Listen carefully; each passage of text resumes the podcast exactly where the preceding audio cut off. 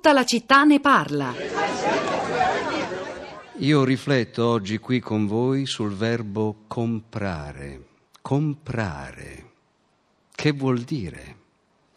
Vuol dire dare soldi in cambio di qualcosa. Questo qualcosa ha un valore, il valore è un prezzo, il prezzo sono i soldi che mi dai.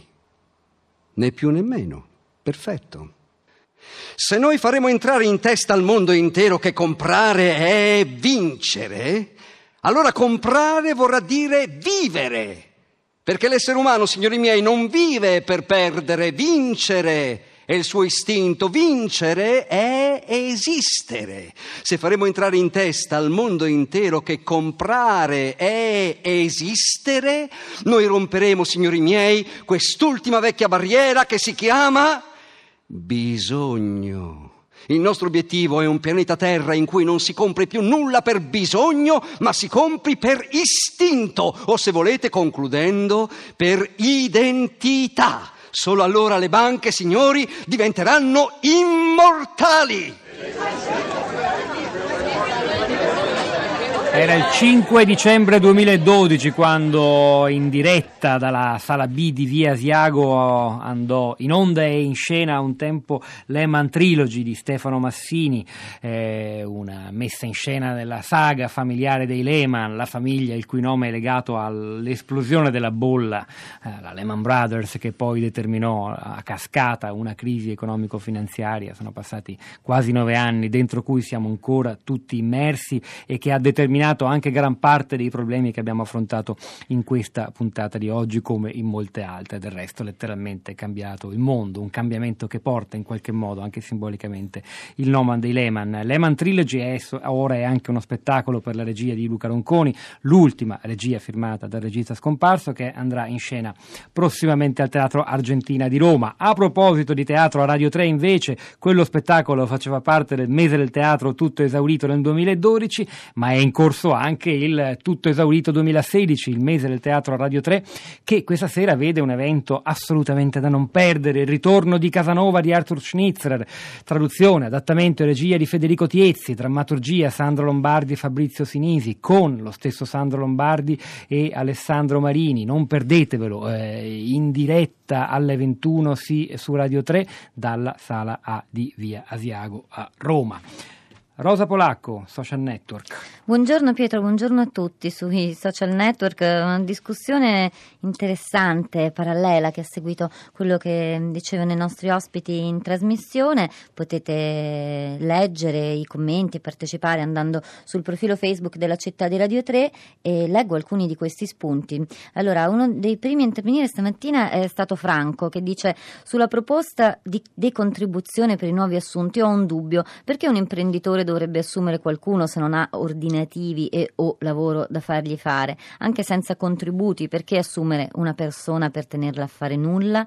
Viceversa, se ho degli ordinativi e lavoro, assumerò a prescindere dalla decontribuzione per poterlo svolgere, quindi guadagnare. Il problema è il lavoro, non i contributi. Eh, Sabrina invece dice la decontribuzione potrebbe funzionare, ma a breve termine il Jobs Act si è visto che non funziona se non per il 36% di licenziati dati in più. Eh, fa, fa eh, ricorso a questo dato, Sabrina. Sappiamo che eh, insomma, questi dati sono sempre eh, complicati da, da, da, da, diffondere, ma lo dico perché ricordo che anche in queste ore sui, sui social network, come tante volte in questi eh, casi abbiamo assistito a qualcosa del genere, c'è uno sbandieramento di dati e non è sempre facile. E poi la verifica, la verifica tra, e la distinzione tra verità e menzogne sui social network è un altro dei temi del giorno. Oggi è un altro grande dato. Di post verità. Eh, sono due giorni che si parla di post di verità. C'è un articolo interessante di Christian Salmon su Repubblica, se non sbaglio. Eh, Sabrina comunque continua e dice quello che manca in Italia è una seria politica economica perché se l'economia non tira le imprese non assumono, le grandi aziende in Italia stanno chiudendo, auto, raffinerie, acciaierie eccetera, non perché non hanno mercato ma perché vanno all'estero. Eh, Spartaco invece dice produttività, competitività sono parole che mascherano il vero fine del programma in corso, fare in modo che si viva allo stesso modo sia in una qualsiasi città europea che in una del terzo o quarto mondo, ovviamente non a livello europeo attuale, tutti ugualmente e produttivi. Ancora Massimo dice mi lascia molto perplesso la proposta, anche solo semantica, di passare dalla scala mobile alle gabbie salariali, due metafore che ben illustrano lo spirito dei tempi in cui vennero pensate e mi preoccupa molto pensare quale potrebbe essere la prossima. Sudari collettivi?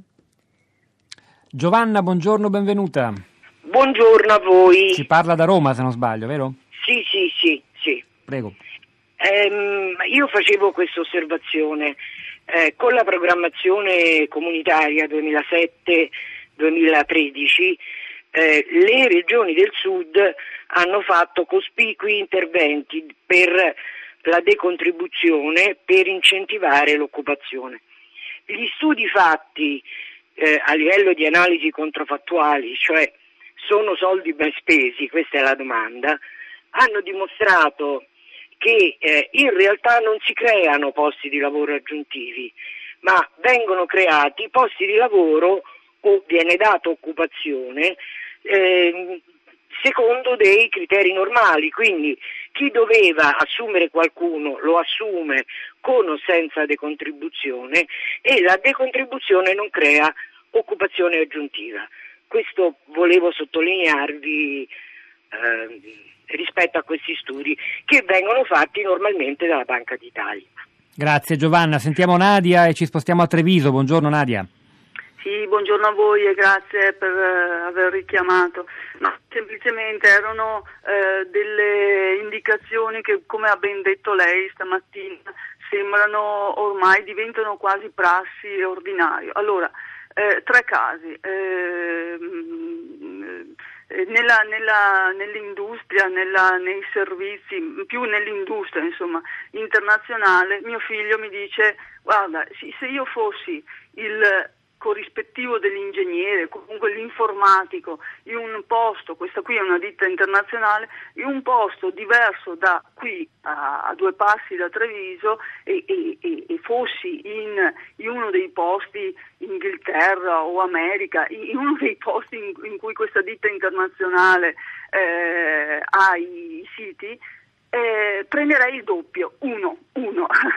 Due, eh, ci sono dei casi in cui si trovano, eh, e, e, questo eh, senza voler, voler, entrare nella privacy perché credo che sia obbligatoria e la sento proprio molto eh, presente, eh, in famiglia ci sono persone, eh, una persona in particolare che caspiterina, non avendo studiato, ha finito la terza media, ha cercato, non trova lavoro a 25 anni e non trova lavoro ed è seguita a livello di ULS, a livello di eh, sanità, ma non si trova lavoro, oppure glielo danno a nero a 2 euro all'ora e persona con, diciamo, quello che si dice con disagi sociali, disagio diremo di intraprendere, di comunicare con la persona. Poi c'è la persona che ha 55-60 anni che vuoi per un percorso lavorativo, eh, divorzio, quello che è, insomma, questa persona non trova lavoro. Allora dico, però noi riusciamo a, eh, eh, da novembre dello scorso anno, chi vuole lo fa, ma è solo volere la differenza, non potere. Chi vuole lo fa, mette in regola una persona, io col papà di 95 anni è stata messa in regola una persona del Marocco e noi siamo ben contenti, perché è questo che eh, si riesce, con questo si riesce a dare una mano alle persone che arrivano anche dal, da... Nadia, grazie, sta intrecciando molti problemi. Io sottolineo l'importanza che questa sua testimonianza, queste storie così difficili avvengano a Treviso, proprio nel giorno in cui si è parlato di gabbie salariali e di enormi disparità anche in termini occupazionali tra nord e, e, e sud. Rosa. Ancora sui social, mentre ehm, stiamo andando in onda, arrivano in tempo reale insomma, i commenti e Danilo, sempre su Facebook, risponde a uh, Franco che avevo letto uh, pochi minuti fa, Franco che avanzava i dubbi e Danilo gli risponde ma l'idea che qualcuno assuma per allargare i mercati, incrementare le vendite non ci sfiora nemmeno. Uh, poi c'è un, com- un, altro commento dal, dal blog, Pietro, Carmine scrive la leva fiscale è un aiuto, ma il problema tema centrale che la nuova ricchezza digitale, high tech, basata su una forte disintermediazione, la nostra parola preferita ormai, crea da un lato polarizzazione della ricchezza in poche mani. Ehm, Instagram, azienda miliardaria, per esempio, occupa poche decine di persone. Dall'altro si riducono processi umani burocratici con riduzione delle persone occupate. Il tema è estremamente complesso. Interventi strutturali quindi devono essere ricercati sia sul fronte teorico, nuove politiche di redistribuzione della ricchezza,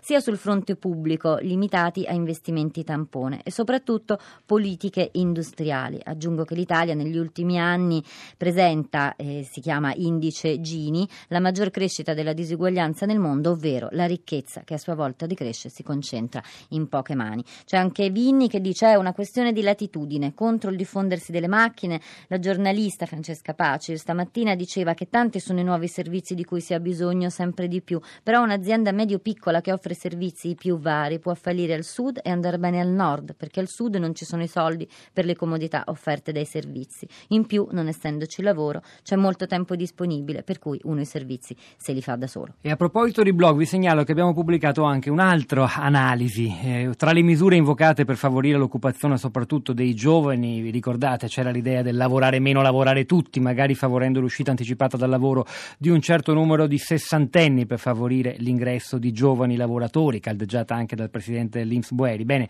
Gianni Balduzzi sull'inchiesta.it, l'articolo l'abbiamo riproposto sulla città di rete.blog.rai.it, fa un'interessante disamina di questa idea anche con dei paragoni con altri paesi europei. Marco da Genova, buongiorno.